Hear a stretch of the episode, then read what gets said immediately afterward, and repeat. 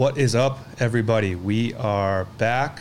We are on episode twenty-eight, and I'm sitting down with El Jefe Edwin Paredes, nice who one. I managed to track down. Edwin, thank you for making time and carving out some time for us down here in San Diego to come on. Thank you for the invitation.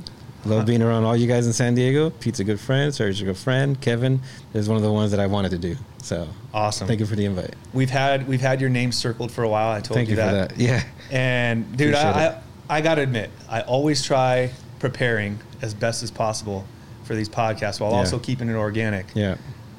But preparing for you is because. I mean, following you alone on social media, and since we're involved on a business level, yeah, and started doing a lot more stuff over the years, there wasn't really a, a, a preparation I could go through because there's yeah. so much I feel like you're involved in. Sure. And I know I had to give Sergio the warning, like, dude, flag me down at an hour yeah. because there's so much that I'm excited to cover, all mm. that you're involved in right now. Thank you. So I, I even more appreciate you taking the time. No, no, no, it's an honor and a pleasure. And I hadn't been here since everything started with this whole COVID thing. So I, it's a great reason to come see my friends and just hang out and uh, just enjoy the beautiful city. Like, uh, in general, like I hadn't been in San Diego for over a decade until I started talking to you guys. Mm-hmm. I just, I'm an L A guy. So um, when I got the opportunity to come see what you guys were building, I fell in love with it instantly. And you guys are so welcoming and just good vibes all around. So I was like, invite some friends over, come check it out. And everybody gets the same response. So totally. when, when you guys say like, come hang out for a chat, like that's an easy call. It's that's, a simple drive. That's rad. And it's funny because I was trying to remember back.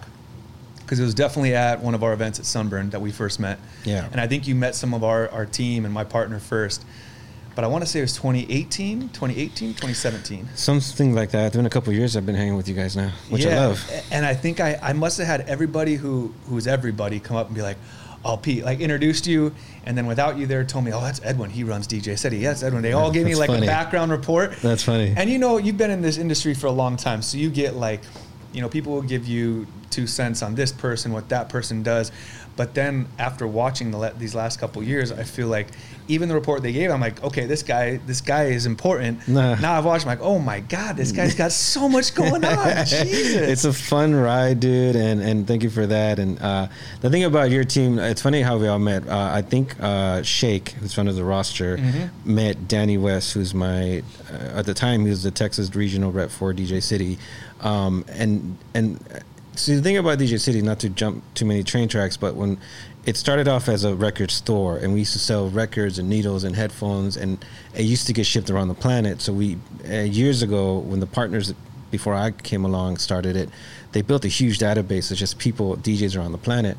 Mm-hmm. When we saw like um, this kind of M P three digital revolution on the D J uh, culture, Um, we were one of the first ones. We weren't the first, I'll admit that, but maybe like second or third to kind of jump on board and say we should create like a, a, a digital version of what the record store is. And mm. the guys that, that ran it, it was really small and lean. Um, used to be inside of a record store in L A. It was called Rehab Records, and there was a shop in the back that would ship the records. And I would actually be a customer for years, just ordering and buying. Um, Fast forward a couple of years, uh, Serato revolutionized everything for us in the industry. We needed to still get those intro edits and transitions and bootlegs, but we didn't need the vinyl versions because we couldn't fly with those crates anymore. We, sure.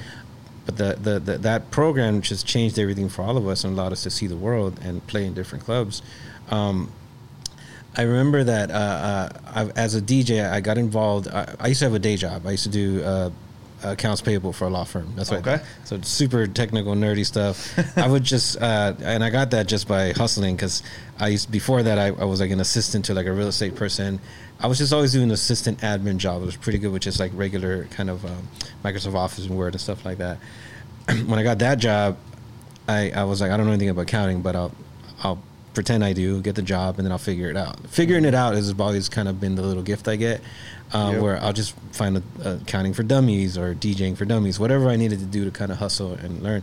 Um, so when the, the opportunity to build D J City came along, I, I got hired to kind of speak to the labels and speak to the artists and be like, hey, we're building something, give us this content and we'll give you feedback. And that was the interaction. Mm. Um, because we had this huge database of D Js that followed us up until then. Uh, Fast forward a couple years later, we kind of really killed it in the L A scene and Hollywood, and all of our friends were doing all the great Hollywood spots. We're also doing all the Vegas spots, and it started to go across the country. Mm. Um, they became members, and I just came became the music director just because I, as a D J, I had a decent ear to pick good music. Um, I knew that it was working in the States when people in different countries started to tap in and be like, can we work together? That's and, cool. and that's when um, the, the second place that we opened up was uh, uh, D J City U K, because I met our, our, who is still our current director, D J Play. You've met him before. Yeah, yeah. Great tattoos, guy. Great dude. Yeah, yeah. But, but he went to school for like computer science and engineering, so he's like a brilliant kid himself. Mm-hmm. But if you see him, he's like Travis Barker's tatted up like crazy, parties, but he's so smart. Oh, we went out with him in Newcastle. When we were out there he's he's a G. He's, yeah, he's yeah. amazing, and, and I literally talk to him all the time. And he was like, I can build what you're building in my version in the U K here if you give me the formula. So we cut our own deals, made him a director. He found his own marketing directors, his music curators and whatnot. And it spread like wildfire in the U K. Then uh, some peers in Japan were like, we'd like to build one out here. And we're like, all right, cool. Let's cut a deal ourselves, figure out how we partner. They translated it into Japanese, and, and that exploded in Tokyo and Shibuya, and it mm. branched out there. Um, after that, I was kind of like, all right, I'm music directing from L A. I'm still kind of trying to D J, and I need to figure out how to scale this better. I realized I had to pick a a, a, a career. It was either going to try to be a superstar D J or build this little platform with the team. And I chose to build the platform. I was like, I don't want to... I don't want to be forty and not secure, because yeah, D Js sure. in general, like I realized in the music industry, they don't really plan more than not even like uh, say a year, even six months ahead, like sure. which COVID kind of brought to light, because mm-hmm. when everything happened, the entire D J network stopped working, nightlife stopped working, and most of them, most of us didn't have, you know, that residual income anymore.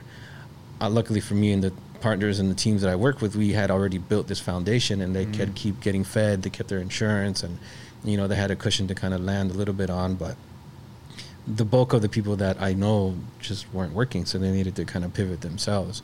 Um, so when I meet people like around the world that follow the D J City brand, it's exciting because I'm just one of the guys that kind of grew up within the culture, but happened to have a a little niche that people kind of gravitated towards. You totally. know? And and my thing was, when I wanted to get into a record pool as a kid, uh, a lot of the com- more seasoned D Js would say, no, you don't have any credibility, you don't have any, you're not on the stations, you're not in any crew, or you don't, you're not a battle D J.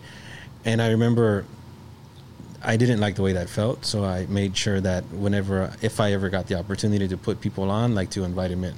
And if people like, you know, came across that way, I would shun them away myself, because mm. um, I believe in, uh, you know, giving back, you yeah, know, yeah. and making sure that, that people feel welcome. So back to the original point, when I would meet the San Diego D Js, just because you guys are incredibly young, talented, you know, D Js and producers that are out here, uh, you know, I just love talking to them and getting For notes sure. and getting ideas and soaking it up and bringing it back to the team. And and I, and whenever an opportunity came my way, it's the same model again.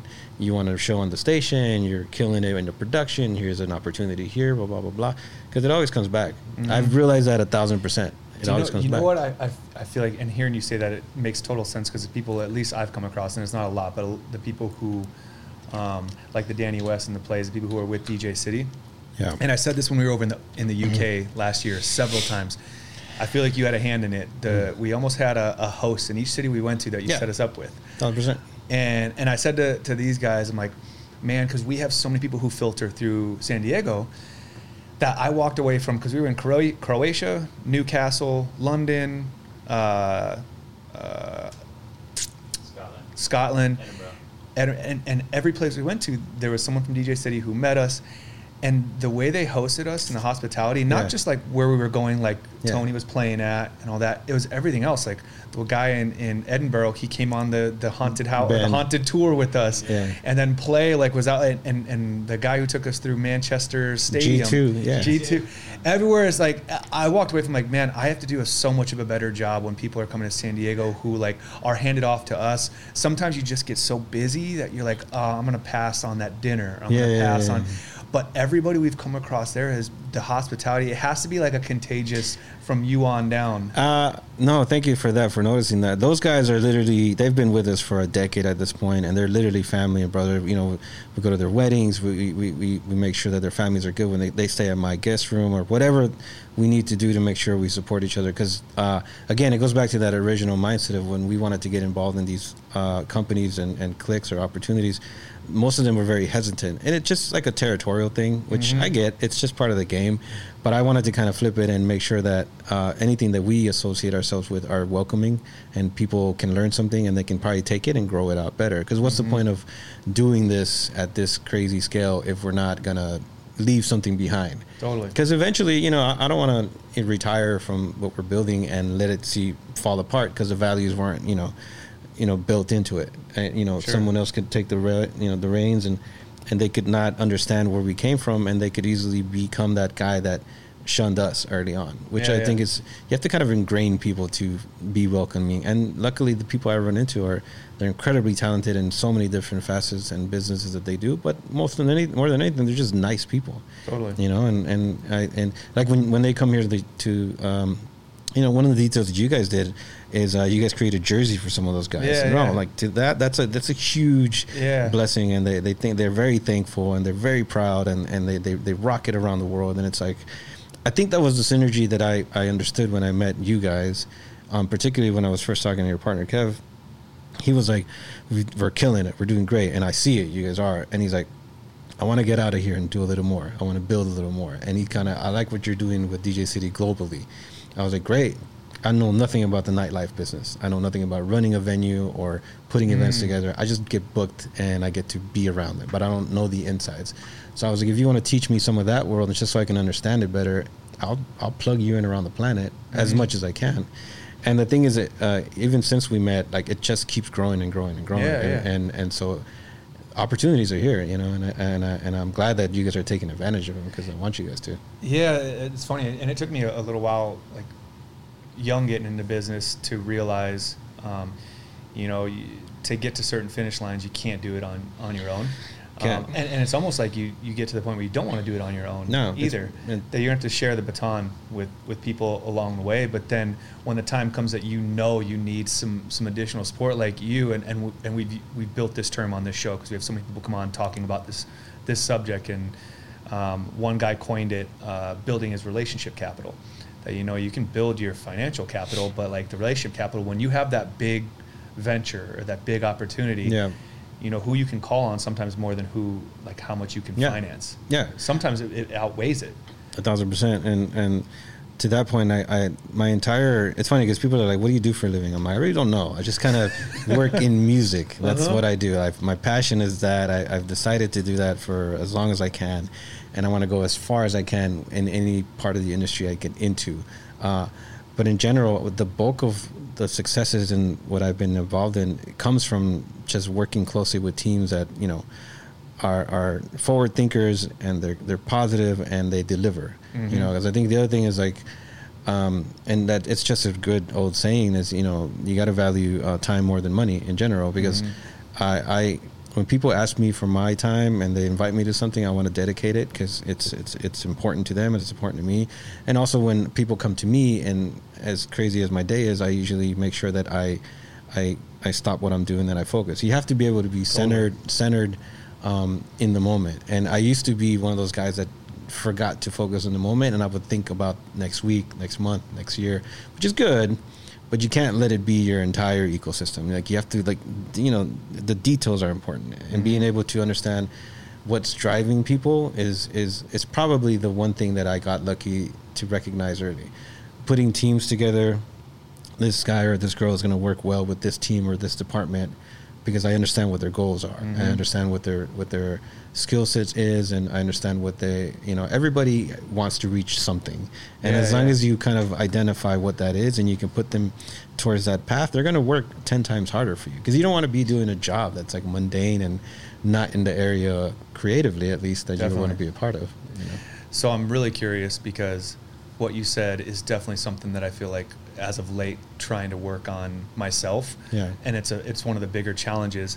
And now like putting myself in your shoes, because w- the business you're in, I feel like it's twenty-four seven and you're you're across the globe, literally. Mm. Um, when you said being there and not thinking about next week or thinking about that, that's a challenge that I've I've recently recently been really trying to hone in on, yeah. because I'll be sitting here talking to you and I'll think about what's worse. You sometimes think about the past too, like, oh my God, I had this fire break out earlier today. I wonder if it's still fixed. Is it? So I'm not here. And then I'm thinking about all this shit ahead. Yeah. And I was hitting a point where I'm like, man, I was starting to remember certain conversations or certain like trips or activities. And I'd have people be like, oh, Pete, remember that one time? Like, I don't remember that one time because I was blur. I was thinking about, I was so outside of, of the moment. I was thinking about everything but there. Yeah. So I'm curious on your level, like, dude, there's always something going yeah. on. And I'm, I'm sure there's always something going wrong in yeah.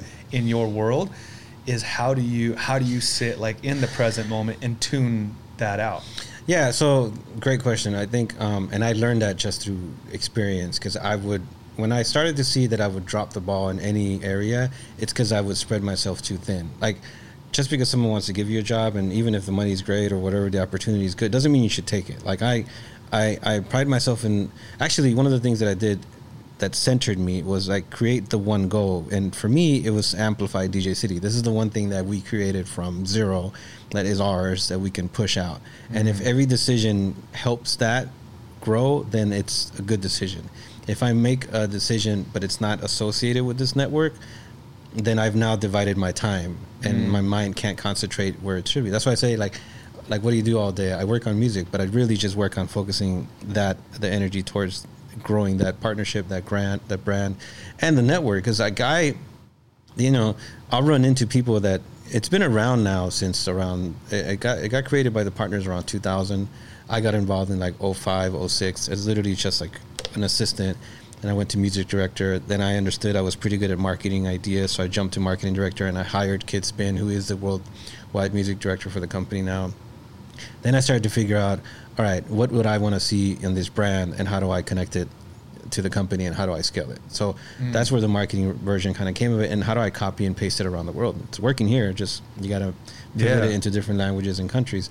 And then uh, uh, I jumped over and they and I and I, I somehow, I don't even remember if I got a promotion. I just made myself president. I was like, all right, I'm in charge. Because like, I know what I'm doing, and I'm going to give you all regional directors. All right, cool. We're regional. Because I remember my partner's like, you want to give yourself a title? I'm like, yeah, I think we need structure. Because I came from a structured corporate world, and most of my partners were not. They were just D Js that exploded. So they never sure. had that. I think that's where I got lucky, too, because I was always under a different hierarchy. So when I came into this kind of no man's land of like, positions and powers, I, I I wanted to naturally create a hierarchy. Mm. You work with this person, you answer to that person, and I'll and they'll and because otherwise you're trying to do every job and nothing gets done. You know. Yeah, what I mean? yeah. So uh, I focus by remembering what the goal is, and the the goal for me was growing that one brand. And then as that brand grew, and as people had successes in that job, other opportunities came. And I remember, well, is this going to help this first brand, this partnership, this, this you know, this uh, brand opportunity, whatever it is? And if the answer was yes, chances are that I'd say, all right, cool, let's explore it. Mm-hmm. And if it looks like I can actually bring value and we can actually win together, great. That's, I'll give it the green light, and let me bring the people that can help me grow it. Gotcha. And, and, and the big trick there was, once you put people in positions of power to, to, to run with it, just get out of the way. Yeah, yeah. It's the best job. The best thing you can do as someone that's supervising. Don't try to micromanage. Make sure you're tapped in. Understand the goal and what everybody's trying to do. But don't don't get in the, the way of your own decision, which is putting people in the positions. Yeah, right. I think if people more took the, instead of just feeling like a supervisor, you're more supporting. Supporting over supervising. Yeah. You know, because if you hire the right talent and you have a, a really good eye for talent for whatever mm-hmm. the role is, mm-hmm. then let them do what they do, and make sure that I always let them know, like, hey, I'm not supervising, looking over you. I'm here to support whatever you need. Yeah. You let me know. And if, if I, if I can't do it, yeah, I'll find yeah. someone who can help you do it to get your job done. And to your point on that is, uh, as someone that's supervising and helping, it's, it's also creating that, um, that kind of welcoming, uh, relationship with the partner, the employee mm-hmm. or whoever. Cause you can come, you know, you, someone's coming in new to something that you've built. It's a little intimidating mm-hmm. and they can be scared to ask the question. They don't want to look kind of foolish. But if you're kind of like, yo, I, I was just as dumb and I know exactly what you're doing and what you're talking about, just ask the question, and totally. And chances are I'll have the answer. But if I don't, like, we'll figure it out together. Yeah. And, and what I've learned, because I, I love that. What I've learned, too, is like, no matter whether it's the C E O or it's an entry level position in the company, if you take that approach, it's almost like you're giving them an opportunity to run their own business. Yeah. So it's a very entrepreneurial mindset. Now they have to earn it. They have to earn it. You know, and they have to get, gain your trust and always deliver.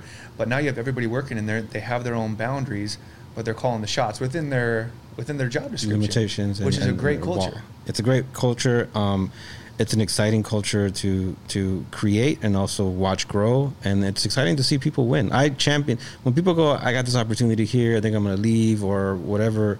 I'm growing out of this when I'm moving over. I, I clap for them. I'm like, yo, kill it. Totally. I'm excited for you. We'll get lunch. We'll hang out. Yeah, much yeah. continued success. I, I keep saying that, much continued success. And, and I think you have to believe it, too, because um, it's funny because I learn more from people's mistakes than I do from their kind of wins. Mm-hmm. And I remember as I was coming up, again, there were people that were like, you can't be part of this crew or this this, this pool or, or this team because for whatever reason, they just didn't want to. Um, as I was growing, and I remember there was a couple key people that kind of tried to hold you down. I remember thinking to myself, that's like the worst thing anybody would do to anybody that's coming up because yeah. you, re- you really affect their thinking, their decision making, that you make them think that that's the way it should be. It's putting other people down in order for me to get up, totally. Which I think it's the complete opposite. I think that when they supersede you and they win, it's just success story to you, like, in a, a tribute to your skills of showing people how to win. You know, sure. so so I'm curious because a, a lot of what you you say your your job, but the company's built around music. Mm-hmm. So before D J City, before any of this, like, what was your first, like, what did, where did you first, like, have that experience or fall? Yeah, yeah, for cool. music. Um, I'd always had a passion um, for music in general. I don't know, I just had a good melodic ear. Um, and back in the days, they used to have like V H Ses and D V Ds, and you can watch battles. And I was just always curious on the technical side to see if one, if I can, I can even understand what's going on, like mm. physically, and two, if I can get it. And, you know, when you're young, you pick up things quicker. You're like a sponge, you know, so I was yeah. pretty good. Um, I was just telling my friend on the drive up that uh, I've, D J City jumped from, that was, it still is, but it's the big, the biggest job or most important job that I carry every single day. It led to, uh, one way or another, getting this job running the station on Sirius. And uh, when I got the job to run, when I got called to run that station, it was kind of like a surprise. It wasn't something I was applying for. Someone else had the job. And they um, were telling the artist that, hey, um, I got everything in line. It's a good one. I'll try to keep it short. Uh, uh, you know, the station's going to launch uh, Tuesday, whatever, whatever. The week leading up to it, I'm seeing, I got looped into these email chains to try to find a D J to help the station. That was my job because of D J City. Uh, so I'm seeing these emails in the corporate world, fifty people deep, about the launch of the station, and everybody keeps asking for pieces they need to run a radio station. Sweepers, imaging, art approval, things like that, uh, curation of the music. And every time corporate would ask the person in charge at the time, uh, do you have it? There was crickets. But every time the artist would chime in in a separate change, he was quick. So I just caught on to, like, so you're not answering, you're not answering the people that are actually on the ground, but when the guy that pointed this to you and is cutting your check asks you a question, you're quick. So you're picking and choosing how you're you're interacting with this group. Yeah. And I'm literally just on the corner watching this. So I remember, like, um, say the, the uh, so the station obviously is the pit station, and he had a show to open the station on Tuesday at the Apollo in New York. And the Wednesday before, I'm seeing people in New York uh, not getting the answers of, you know, the content they need. So uh, finally someone's like, we, we need this stuff. And and the powers that be said, hey, buddy, you need to turn this in by tomorrow, Thursday at noon. And I'm like, okay, let's see if he delivers. He's like, I'm on it. Finally, the next morning comes. Everybody's on pins and needles. Uh, eleven thirty, no email, no nothing. twelve o'clock hits, nothing. And I'm like, oh, damn, it's going down. Like, nothing, nothing's coming in. twelve thirty, nothing, com- nothing, nothing comes in. Finally, like, one o'clock, an email comes in to everybody. And the guy's like, guys, um, I haven't done anything for a year. Some personal issues have come up. The station's not going to go live, and no. and then corp like he says on the email in an email, and corporate loses it because they're investing so much money and time into this. And I'm like, oh damn, like it just hit the fan. Uh, so then I get a phone call, maybe ten minutes after that email, and then they're like, Pitt's like, yo, because at that point we're friends, just creative friends, and he's like, you see this email? And I was like, yeah. And he's like, why don't you do me a favor, go to New York and see what you can figure out. And I was like, bro, I know nothing about this at all. I'm the wrong guy to be asking. This is, he said Pitbull. Yeah, yeah, yeah. So he's like, but you know how to run D J City, right? I was like, yeah, kind of. I mean, yeah. He's like, and you're a D J, right? So you get music. I was like, yeah. He's like, all right, you'll figure it out. And I was like, all right, dude. Like, as long as you don't blame me when it sucks. So, long story short, go to New York Friday with Big Sife, who's he's basically the right-hand man, runs the station with me, programs all the mix shows. And me and Sife walk into corporate, and they're like, we need we need everything now. And I was like, what do you need, dudes? Like, they're like, we don't have music, we don't have imaging, like sweepers, like, yo, you're listening to the, like the sweepers. We don't have artwork, we have nothing. I was like, all right, just give me the bare bones. What do you need right now? They're like, we need music. I'm like, all right. So being a club D J, I just pulled up his name. And what I had done throughout my history was every time, um, every time a, should we, do we stop? We're going? No, it's good. Okay, cool. Every time uh, I typed in his main name in my Serato, I had, there's a comment section, and I put in other artists that I would associate with him. So if I'm rocking a club and I want to think again, two, three, four songs ahead of what I want to play, I want to jump to an M J, I want to jump to a Tupac, say that Cruz or Drake, whatever. Uh, Drake wasn't around that much at the time. Anyways, uh, I would see a chain of, of songs that kind of flow well together. Mm. And I learned that being an L A D J, open format, multicultural, which arguably the most talented D Js on radio that ever lived, um, like the Power one oh six, mm-hmm. the Kiss F Ms, the Beat Junkies, like the, you know, the Cubers of the world, they would all be around me. And because of that record store that uh, D J City was involved in in the past, I would meet them, and mm. I'd kind of get to know them, and I'd see them, and I'd study them.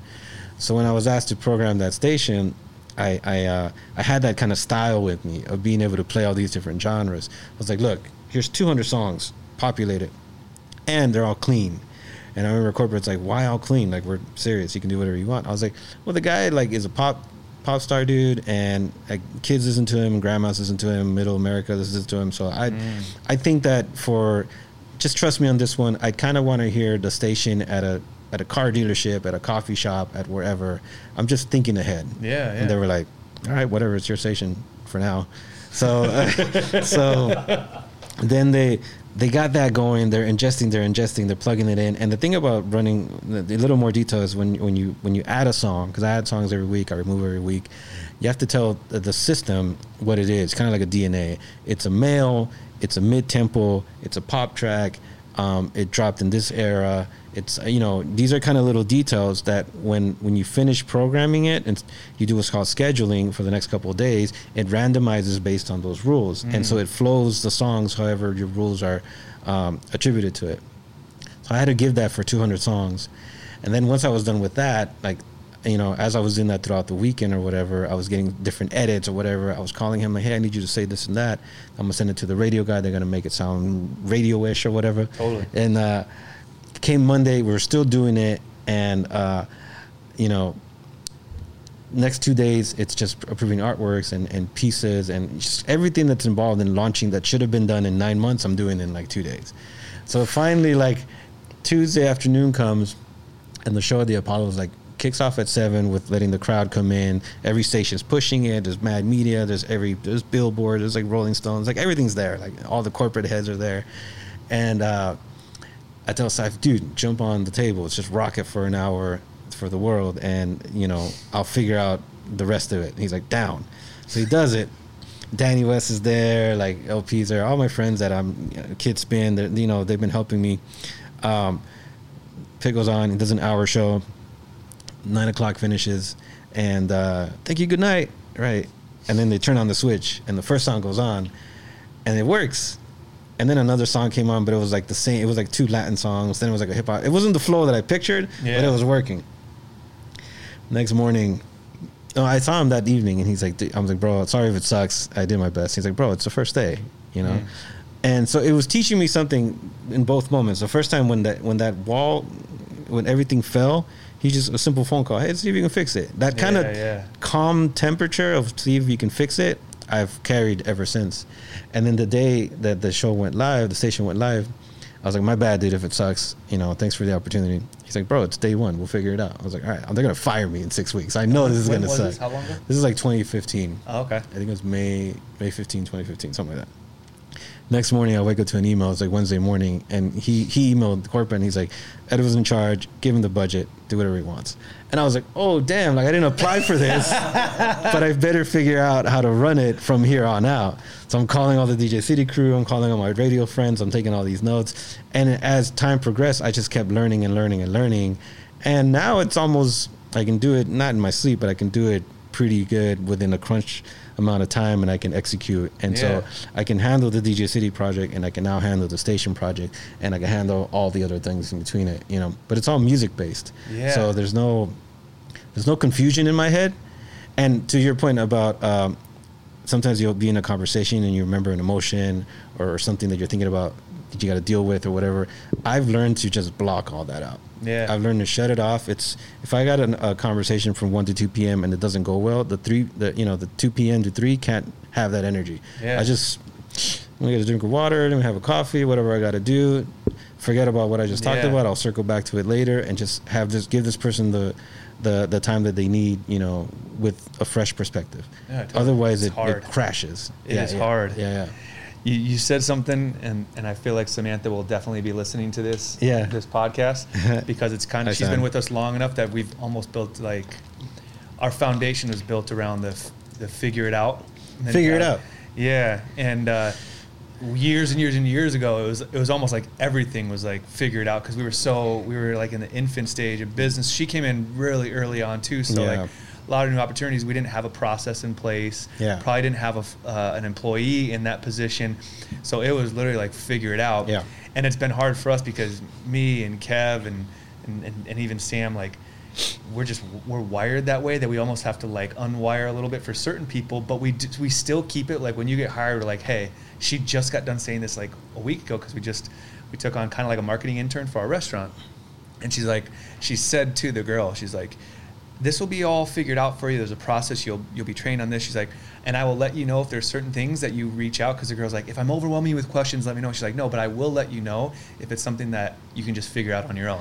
Ah. She's like, YouTube's a, a resource. This is a resource. Yeah. And Good. So like even to this day, she's teaching. Yeah, and, and I and I think that that's that's such a like a lost art or quality that when I when I find people who mm. have that like, dude, if I give you a task.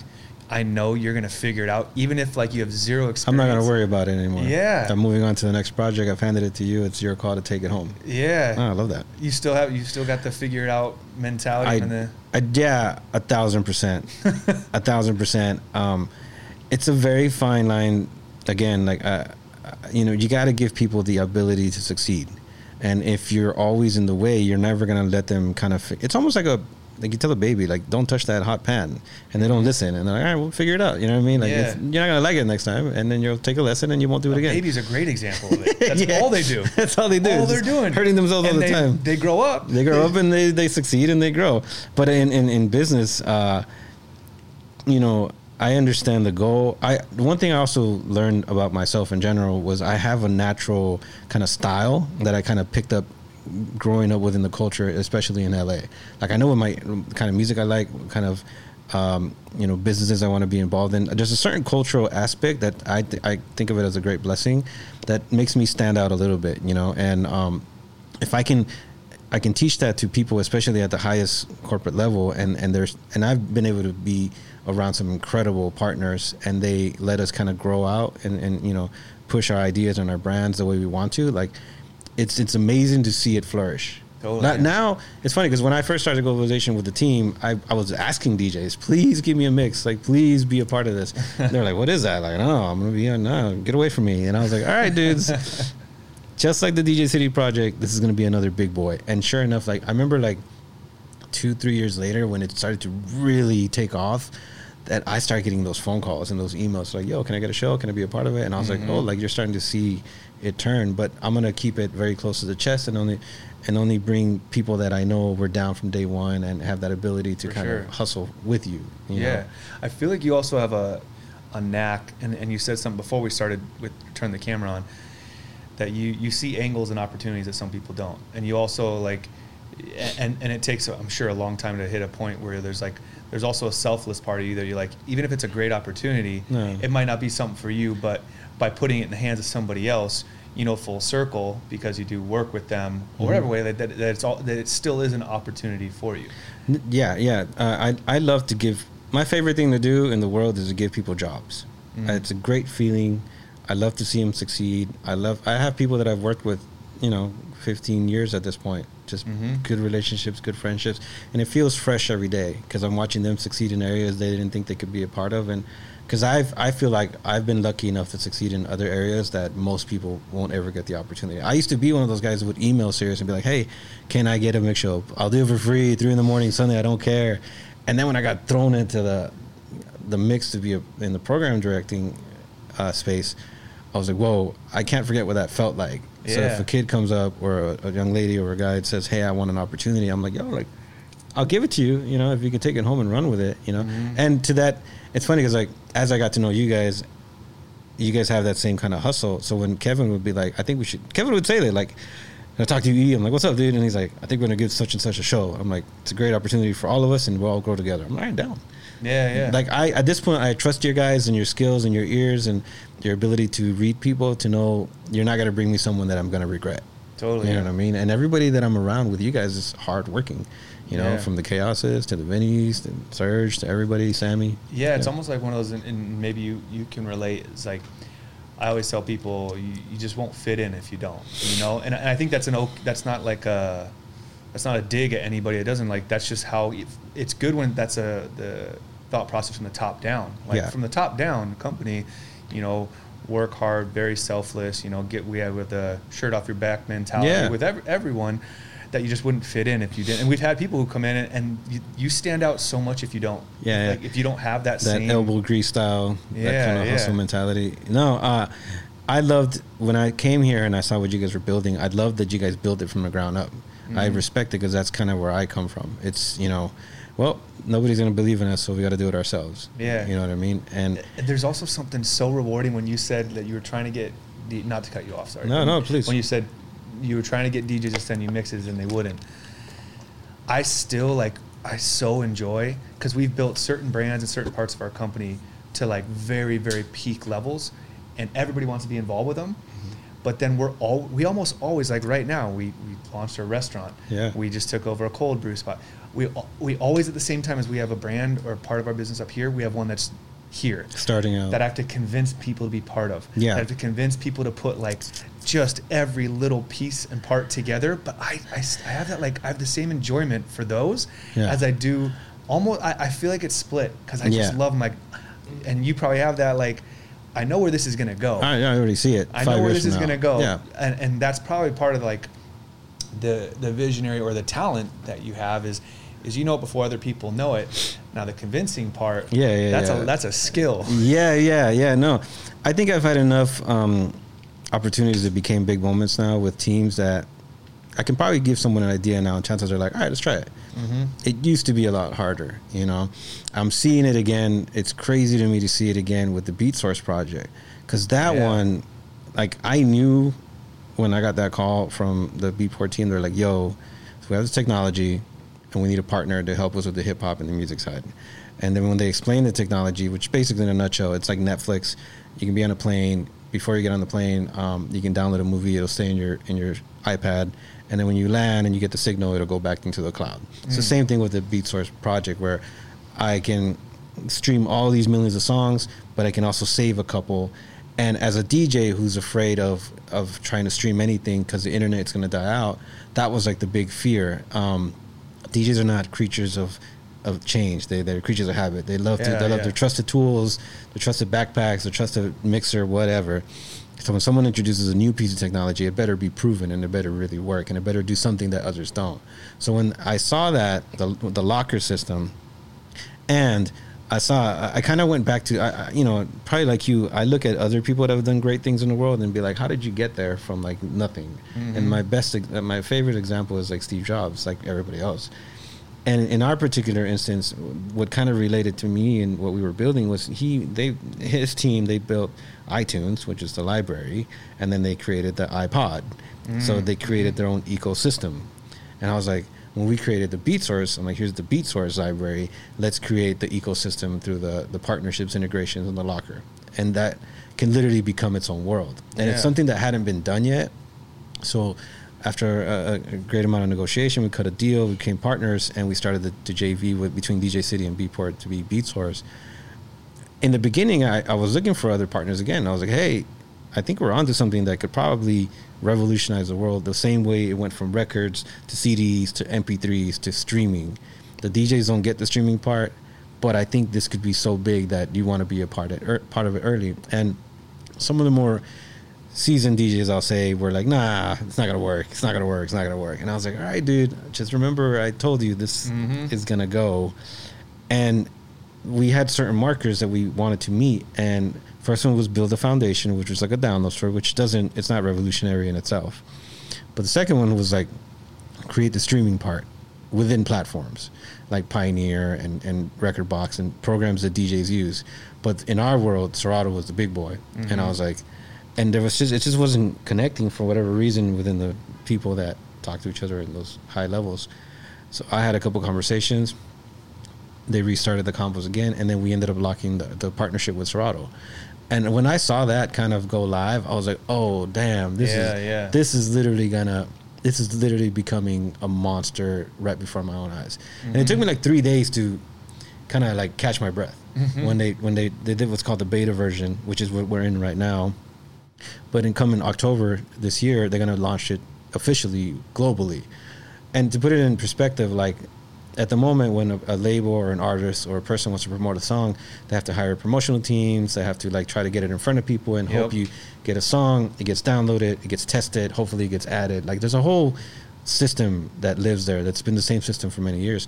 In our new system that we're building, within a snap of a fingers, I can get one song in front of a million D Js at the same time, mm. which is changing yeah. the way music gets broken. And when I kind of say that to people, that plus the locker system in the program you want, it kind of blows people away. Like, oh, and sure. I'm like, okay, I'm seeing the third version of building something that no one believed in in the beginning coming to fruition, you know? Mm-hmm. And, so, and that's that's launch live in yeah, it's it's launching live in October right now. The, the beta testers are testing it, and everybody's loving it. So far, no hiccups, no crashes, no nothing. Um, but yeah, it'll launch live in October. And then the third version, which in twenty twenty-one is our goal, is to Uh, get the approval by the labels to get remixes and edits and bootlegs in the system mm. and get them paid out. And once you kind of figure out that third puzzle, there's no reason to have a record pool or a download store anymore. Yeah, I mean, yeah. It's like, when's the last time you downloaded an M P three and added it to your phone? Like, you don't remember yeah. that. Like, kids that grow up now, they subscribe to YouTube, they subscribe to Spotify, they subscribe to Apple, for sure. they subscribe to Netflix. You should subscribe. Mm-hmm. Once you find something you like, you subscribe, you pay your monthly fee, everybody gets paid, everybody wins, and you get a good product. So we had to kind of create a really good product. And when it comes to business, you probably know this better than most, is has to be a product that's better than the past at a better price. Mm-hmm. And then people go, all right, I'll try it, you know, mm-hmm. and then the proof is in the pudding. So, yeah, it. I feel like you're getting more and more in like the tech tech space too, huh? I'm getting more and more into the tech space. It's surprising because you have to understand, I never went to college. I'm an immigrant. I became a citizen. I've gone through the hardships from zero to like where we're at now. Mm-hmm. So I understand struggle. And uh, I part of me goes, God, I wish I, I did go to school and I did understand business and blah, blah, blah, blah. But the other part goes, it probably helped that you didn't, because you kind of yeah. learn to be a little bit more street, mm-hmm. um, you know, hustle a little better than most, you know, not follow the books too much. Oh, yeah, definitely. Hmm. So I have a, I mean, a, this is probably something you could talk an entire episode on, but I had something for you specific that I want to talk about. And I, and I we, we try not to talk too much about like COVID nineteen and this mm-hmm. year. Yeah. But I do want to know, like, from your, because you're such a high level view of the music industry. Yeah. Um, and even just talking about what's going on with your company, but just the music industry in general.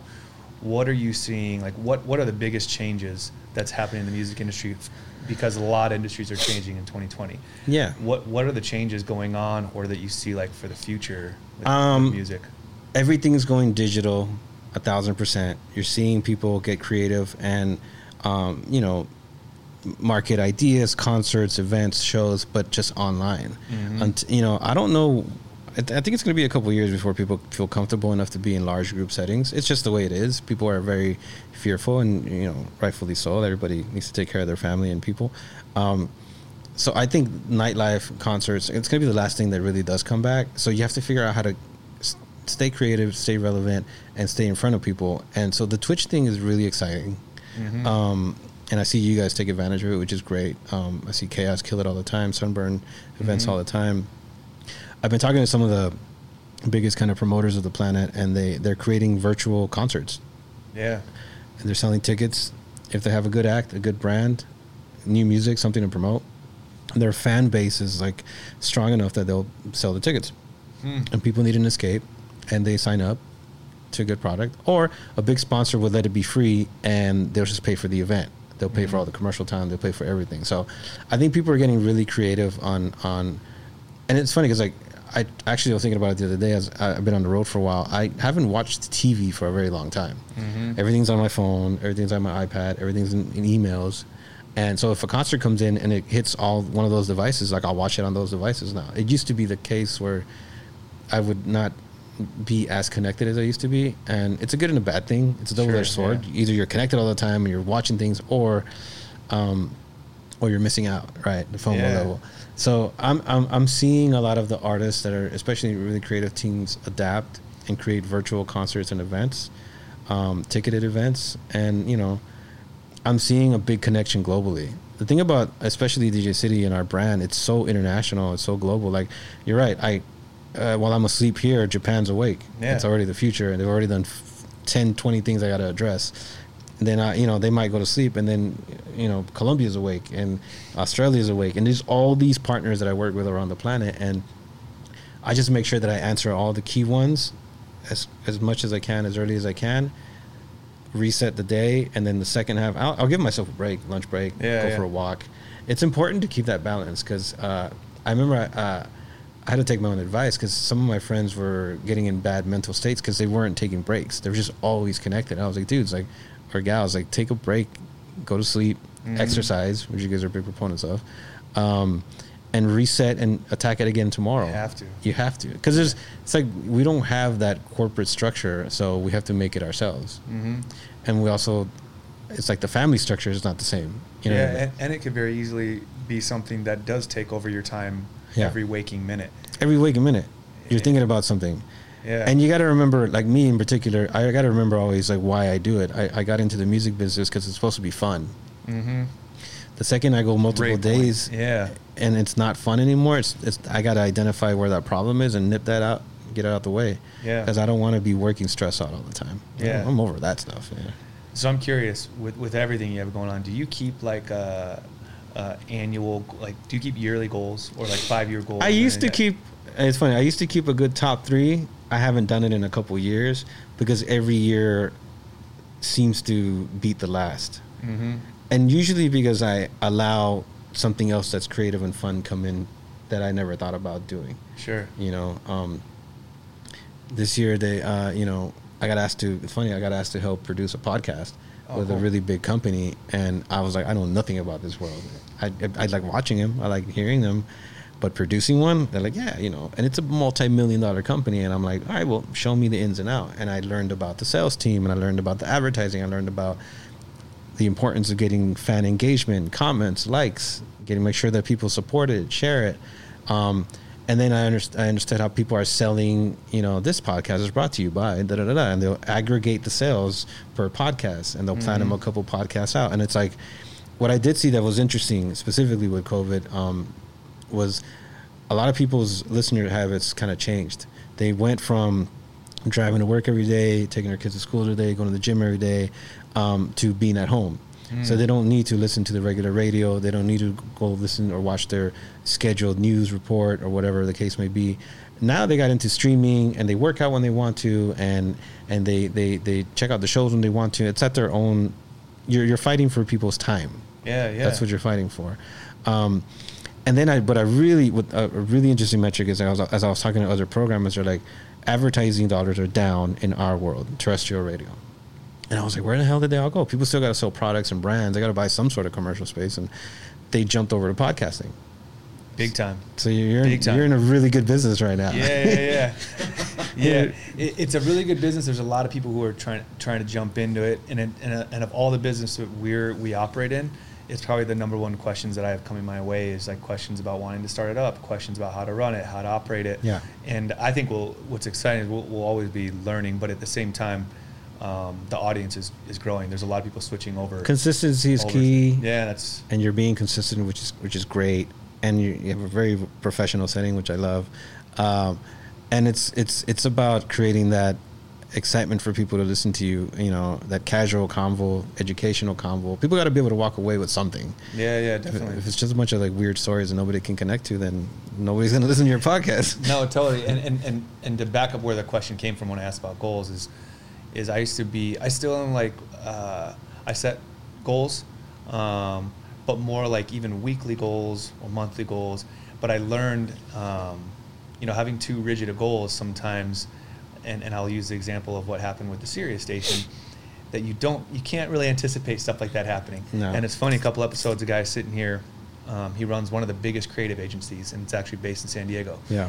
And one of his big, um, I don't know if I want to call it break, but one of his big opportunities came literally drinking in downtown, and saw a couple guys who were a little too drunk trying to parallel park their car. He's like, hey, like him and just a buddy. He's like, we'll, we'll help you out. Come over, starts shooting shit, and they, uh, they're like the marketing directors are very high level positions with Nixon watches. Nice. And uh, long story short, he ended up getting the pitch, pitched them. They were looking for a new like web de- design, everything that they do. But I'm like, you can't write that into your goals. No, no. You can't. And, and it was obviously, then they used that as a building block to the next one. The next one, now he's done. He's got deals with Google, with Beats by Dre, Huge. with Patamonia, or, uh, Patagonia. Um, but you, you can't see that coming. So I, I've learned to like, dude, just keep doing like you said every day. You know, I, I'm always building D J City. That's like my foundation. Yeah. And in that process, there's going to be like opportunities that yeah. come up. I just always trust the process. And trust the know. process is key. No, that's a great story. Um, I think, uh, you know, just at some point your skills like become like your natural skills, and mm-hmm. you're gonna the opportunities are gonna come. You're gonna identify where you work, where you fit, and you're gonna be able to run with it, and also realize what you're not interested in and mm-hmm. being able to stay away from it. You know, I, uh, you know, I I pride myself in being able to say no at this point. You know, and being able yeah. to say like, you know, I, I have enough. There's only enough hours in the day. You know what I mean? And there's enough people that already depend on me to make sure I make a good decision. So if I overcloud myself with too many jobs and too many hats, it, it, nothing works. Mm-hmm. You know what I mean? You do too many things at once. You're not doing anything at all. Um, so I, I, I make sure to, you know, pay attention to literally what's in front of me. Totally. And it's it's it's it, that comes with experience and age. And I, and I when you're young, you're like, you know, younger, uh, you're kind of just firing on all pistons day and night. Yeah. I, I used to D J six days a week. And I'd go from ten p.m. till two a.m. I'd wait for my check, hopefully, at three a.m. I'd go home and sleep by four, and then I'd have to be at work by seven, seven thirty. And I did that for a year and change straight. Yeah. Just to try to, like, save so I can eventually have a cushion, so I can eventually leave the day job and try to pursue the DJing full-time. But, like, you know, when you're younger, you can do those kind of things. As you get older, yeah. you're like, let me think about it a little bit more strategically. I think that's part of the process, though, when you're younger, you know? Because I know that if a day comes and I need to hustle another six days, I will. Like, yeah. it's, it's in me to keep going. Because when you're younger, it's kind of like you're like the gimme, gimme, gimme, I'll take whatever. And then you know that you hit, you turn that corner where you're like, now you're the one giving along. Give it, uh, give it, give it, give it. I'm telling you, my favorite thing to do in the world is to give jobs and opportunities, watch people, and also, like, I like to walk with people as they're growing into positions. I don't mm-hmm. like to just give them away and then see if they make it. Totally. You know what I mean? Because uh, that would be, that's a big mistake, because then now the person might feel a little threatened or scared and not sure who to grab, to gravitate to. The person that you're doing the job for might be a little sketchy about this person coming in, and you, you actually are not connected with what they're doing. For sure. So you got to be able to walk with the person and educate and show them. And then once you can see that they're floating and they're starting to get into a groove, then you can just let it go. Yeah. Definitely. Yeah. So is there, with everything you got going on, is there is there one particular piece of your business that, like, I always say, like, that, that makes you jump out, out of bed in the morning? Is there something you have going on right now, or maybe lined up, teed up, specific, that you are just most yeah, fired up about? At this point, at this point, leaving leaving a good mark. I think the BeatSource project is incredibly exciting, because you're it's it's a benchmark moment in our culture. It's mm-hmm. the one thing that, see, when I was a kid, again, I I, I kind of struggled in, in opportunities, and I was going down bad paths, And I ended up discovering the turntables, and that actually kept me out of a lot of trouble. I got into a little trouble, not too much trouble. Just enough not to get kicked out of the country. But then I realized a couple of things when I got into trouble. I was like, I don't want to be a troublemaker. I'm like, just being around the wrong people. Like, find people that are better, and then find something that you're really passionate about. And the music, it just always was in the background. I had good melody, good ability to understand tempo and whatnot. Um, and when I found the tables, I was like, I was like, I can, I can learn this skill. You know what I mean? Fast forward, I, I got into doing house parties. You know, I would mm. practice in my garage for like ten hours a day. And then I wanted to get into doing clubs. Oh, man, one day I'm going to be able to rock a big old club. It's exciting. Um, but before that, I was doing, I'll give you a, another story that's actually I never told is I did a house party one time. We were really good. I mean, we were probably, I was probably like twenty, twenty-one. And I was just became the resident D J for all of my friends around different cities in L A. And I just bring the speakers and we'll, we'll load it up or get some, you know, some drinks and hang out. And we were at a house party one time. It was a Halloween party, and it was rocking. I remember it was rocking at my friend's house, and, you know, it's a backyard. The parents let him have the party, but, like, three, four hundred people show up. You know, it's a backyard. You're like, yo, this is yeah. this is questionable at best. And there was a group of people that were not invited because they were troublemakers from a different part of town, and th- they showed up anyways. And they went to the people that threw the party, like, yo, they didn't invite me, this, this, and that, and they started causing trouble. And um, they got kicked out by those the people that were at the party. You know, they're pretty deep. Towards the end of the night, I'm wrapping my cables up, I'm wrapping my speakers, I'm going to load the truck. Those guys come back. Oh. But this time they got guns. And they were like, yo, where's that group that kicked us out? And I was like, oh, damn. And I'm just like... They're saying this to you? No, not to me. I'm just kind of watching, and I'm just from here to, you know, the light, a couple feet away. Buddy of mine who I happened to invite that night, younger kid, knew the guy, and he was like, dude, leave, that's not cool, like, get out of here. And the guy the guy sees the guy he had trouble with, and he he shoots my friend in the face. Bah! Oh shit.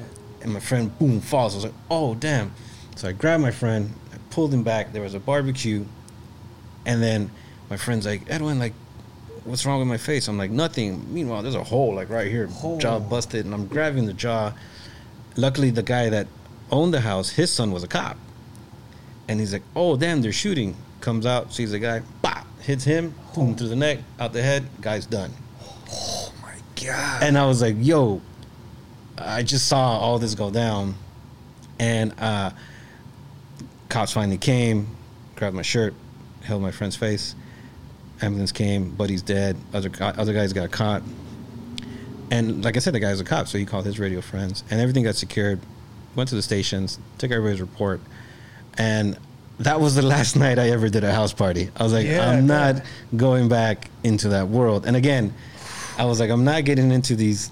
I'm trying to find a good thing in life and, and find the passion and be involved in good things. And for that to happen in front of me, it just pivoted. I was yeah. like, I'm going to go back and do secured venues, yeah, nightlife, yeah, yeah, clubs, yeah. and things like that.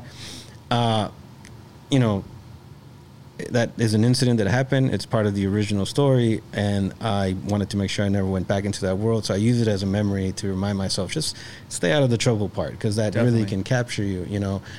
I got into the club world. I started getting better and kind of better known then, and um, I got a residency, and I was there for like four years, trained my ear well. And then D J City came, and then kind of things fast forward. Yeah, yeah. But like, I had to identify where the problem was and make sure I get myself out of that situation, because you can easily get caught, and um, you know, you can make a one bad mistake that'll screw your life. No, so definitely. I look at the polar opposite and look at for the good, good opportunities. Yeah, they yeah. come at us, and you know, just make sure you grab on for that ride. Yeah, well, I mean, first off, that's a crazy story. Second off, what I, what I always tell people, I'm like, getting in trouble is easy. Anybody can do it. Anybody can get in Anybody trouble. Anybody can do it. You can do it well. You can be really good at it. Not yeah. saying that there's a, a, a good carrier at the end of the end of the line there, but um, and this is actually a good segue, because it's kind of similar structure of how we like uh, end each episode. Is I feel like um, it's probably a product of all your experience, but I feel like you guys are doing a good job at educating education um, is educating important. people, and and we went to your Beyond Music retreat. Yeah. And something I really took away, and we had a couple of our guys up there too, uh, was there's a keynote talking about um, educating, and it was, uh, I forget who, I want to say Vice was up there, and, and uh, God, what's his name from here? Very, very veteran D Js were talking about uh, the health and wellness and being in it for as long as they have and how it, it can take a toll on you physically, mentally, all that. Um, but but it's it's it was good to hear that they're starting, or your guys' brand is starting to educate people on more than just the music. They're educating on on the culture, on the pitfalls, on like the trouble you can get in and all that. And I think to come full circle and like in a unique way ask this last question is, you know, there is probably the biggest pool of people who want to get into the entertainment industry. Yeah. Specifically too, like I, you know, I've, I have two nieces and one of them, she loves music. She wants to like, I, I feel like I hear her or her friends, they want to D J and do that. Like that was not something talked about when I was growing up that you wanted to be. You wanted to be an astronaut or a basketball player or all that. So you have this uh, uh, people who are wanting to get in the entertainment industry in some way, shape, or form. Yeah. Is in your experience, if that person's out there, that's like in the early days, the going to bed at three just to be at the station at seven. What is your like? What is your uh, easiest consolidated advice for for these people out there that are trying to get started and want to make a career or, or, or life out of it? Good question. Um, I would say the most important thing uh, is to it's just to listen. Because you'd be surprised how many people don't listen to what's in front of them. Like, you might be around an amazing producer, an amazing office assistant, someone that understands what the business is. And because you're so focused on your particular goal, you're not really paying attention to what's around you. You mm-hmm. know, I, I, I get so much... I'll give you another one, then uh, another kind of cool story. This is a, not a bad one. It's a good one. Um, I was in... Um, I'm lucky enough now where people kind of ask me, they want to ask me questions, and I love to share because I, when I was younger, I wished people shared stories with me because I feel like I learn more from people's experiences than a, a book. You yeah. know what I mean? I, I learn way more from talking to people. And I was in, um, I had this kind of route where I had to go to, there was a school in Colombia. It's a beautiful school. Um, they, they're in Medellin, uh, A O S, uh, A O S. They, they, basically there are five stories of production, uh, music theory, DJing, um, and they, they're an incredible institution, and they were like, we follow D J City as a brand. We want you to come down and just hang out, maybe talk to the kids, and just like look at our, our what we're building. And I was like, down. I want to go to Colombia. Yeah, it yeah. sounds amazing. But I had just uh, scheduled a separate meeting. I always take advantage of where I'm at. So if there's something regionally I can do that kind of helps us grow, I'll take advantage of the time. So I set up a separate meeting a couple of days later in Peru. And then after that, I had to jump to a conference in um, Atlantic City. Uh, it was a D J conference, and they invited me to speak for the station. So I was doing D J City business here and then station business there. So mm-hmm. I went to um, Colombia, met people, and at D J City, we're known for clubs and remixes and edits, and we and one of our partners had uh, licensed the Puro Party brand. It's a, it's a, you know, that brand is owned by uh, Vice and Big Sife, Deluxe, Echo. They own that brand. Mm-hmm. It's one that I grew up on. I always loved it. It's it's fun. We're like, yo, let's license it. We'll make Puro Party edits. So they created a, a production crew of D Js around the world that would make these kind of club fun edits and call it the Puro Party edits. And when I went to Colombia, I ran into one of the guys that made the edits. And I was like, oh, your edits are really dope, dude. Um, his name's Tombs, T H O M B S, like Tombs.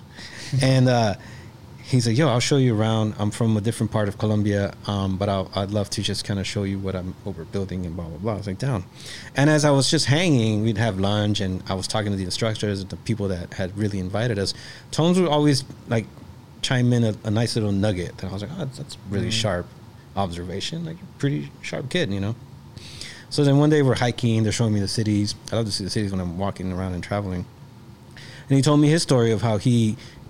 wanted to get into the music industry, and he he took music theory classes, learned piano and production, and his family was like against it, and so to the point where he had to kind of like, you know, I think he had to like sleep in the streets just to like try to succeed and take the classes and become what he wanted to be.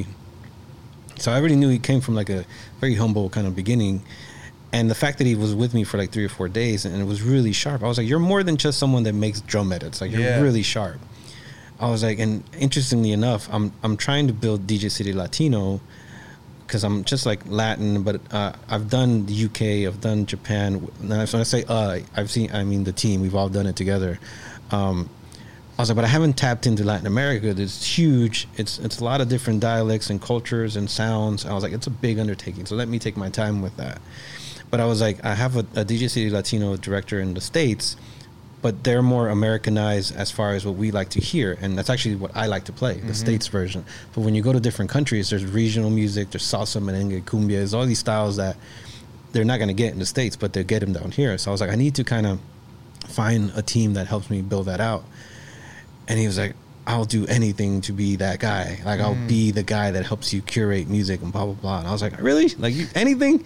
He's like, all right, let me put you in the... And he's like, all right, let's, let me put you... All right, it's Wednesday. I have a meeting on Friday in Peru. We're in Colombia. I'll buy you a ticket to meet me in Peru and run with me, listen, chime in when you need to. And then if you're really down, um, I'll take you to the States with me and just be a part of that.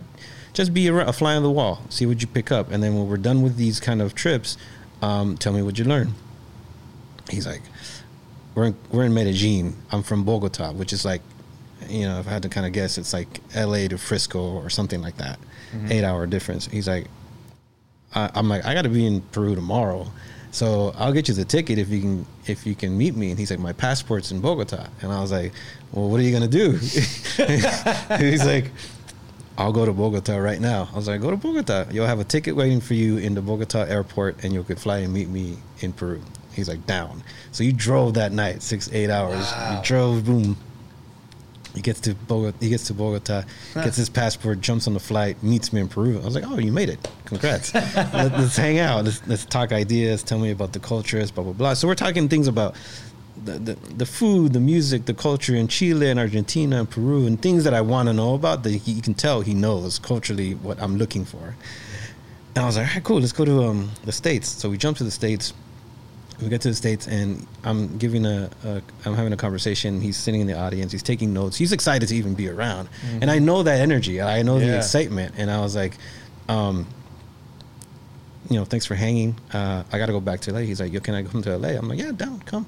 And he stayed in L A and he hung out the, the, in the D J City office for like two weeks.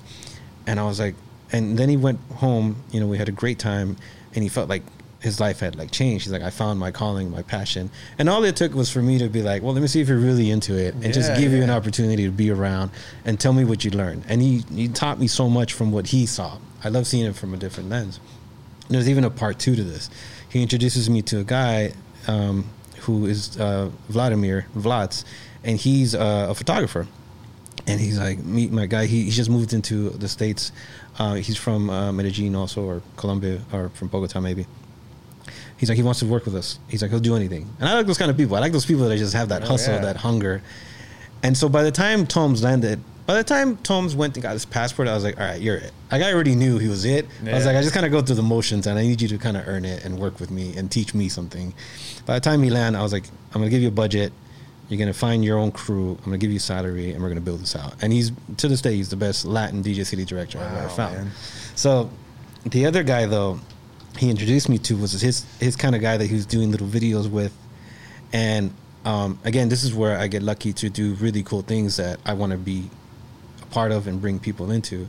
um, I had done um, a couple of ladies link ups with, I gave it to some of the ladies that work with us. I'm like, yo, here's a space, it's protected, here's a budget, create your own movement, see what you want to do. Because I I'd realized we were doing link ups, hangouts, yeah, yeah. and everybody started copying them, but I was like, you're you're all missing half the planet, which is women.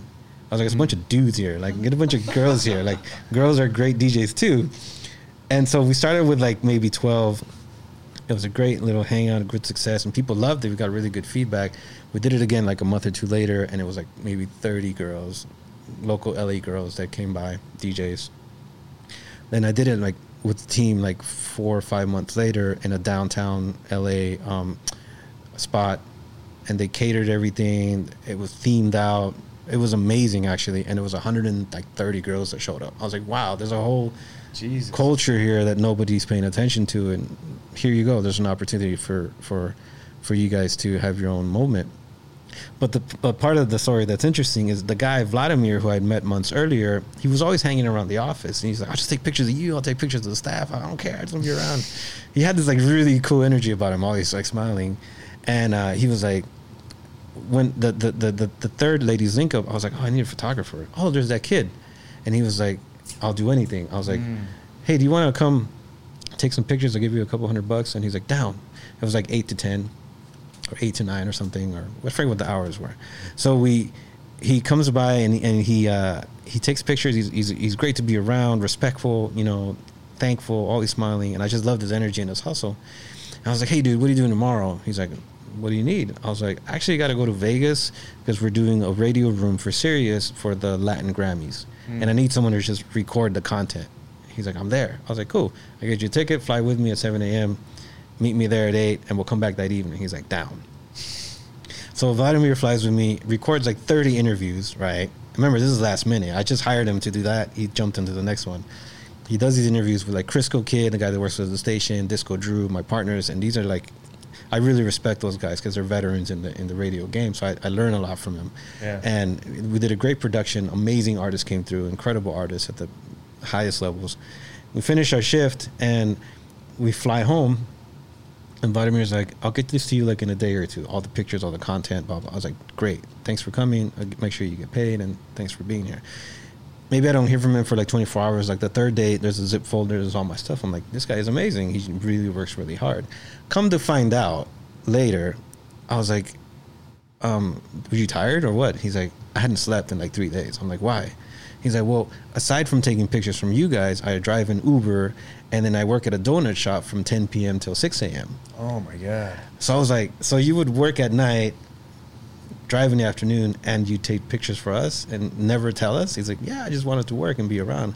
I was like, how much do you make in the donut shop? And he's like, X X. I'm like, boom, you're hired. You never work there again. You're working with us moving forward. He's like, oh, my God, this is like my dream. I was like, but he had already kind of proven himself to be that hustler, that hungry oh, kid. Sure.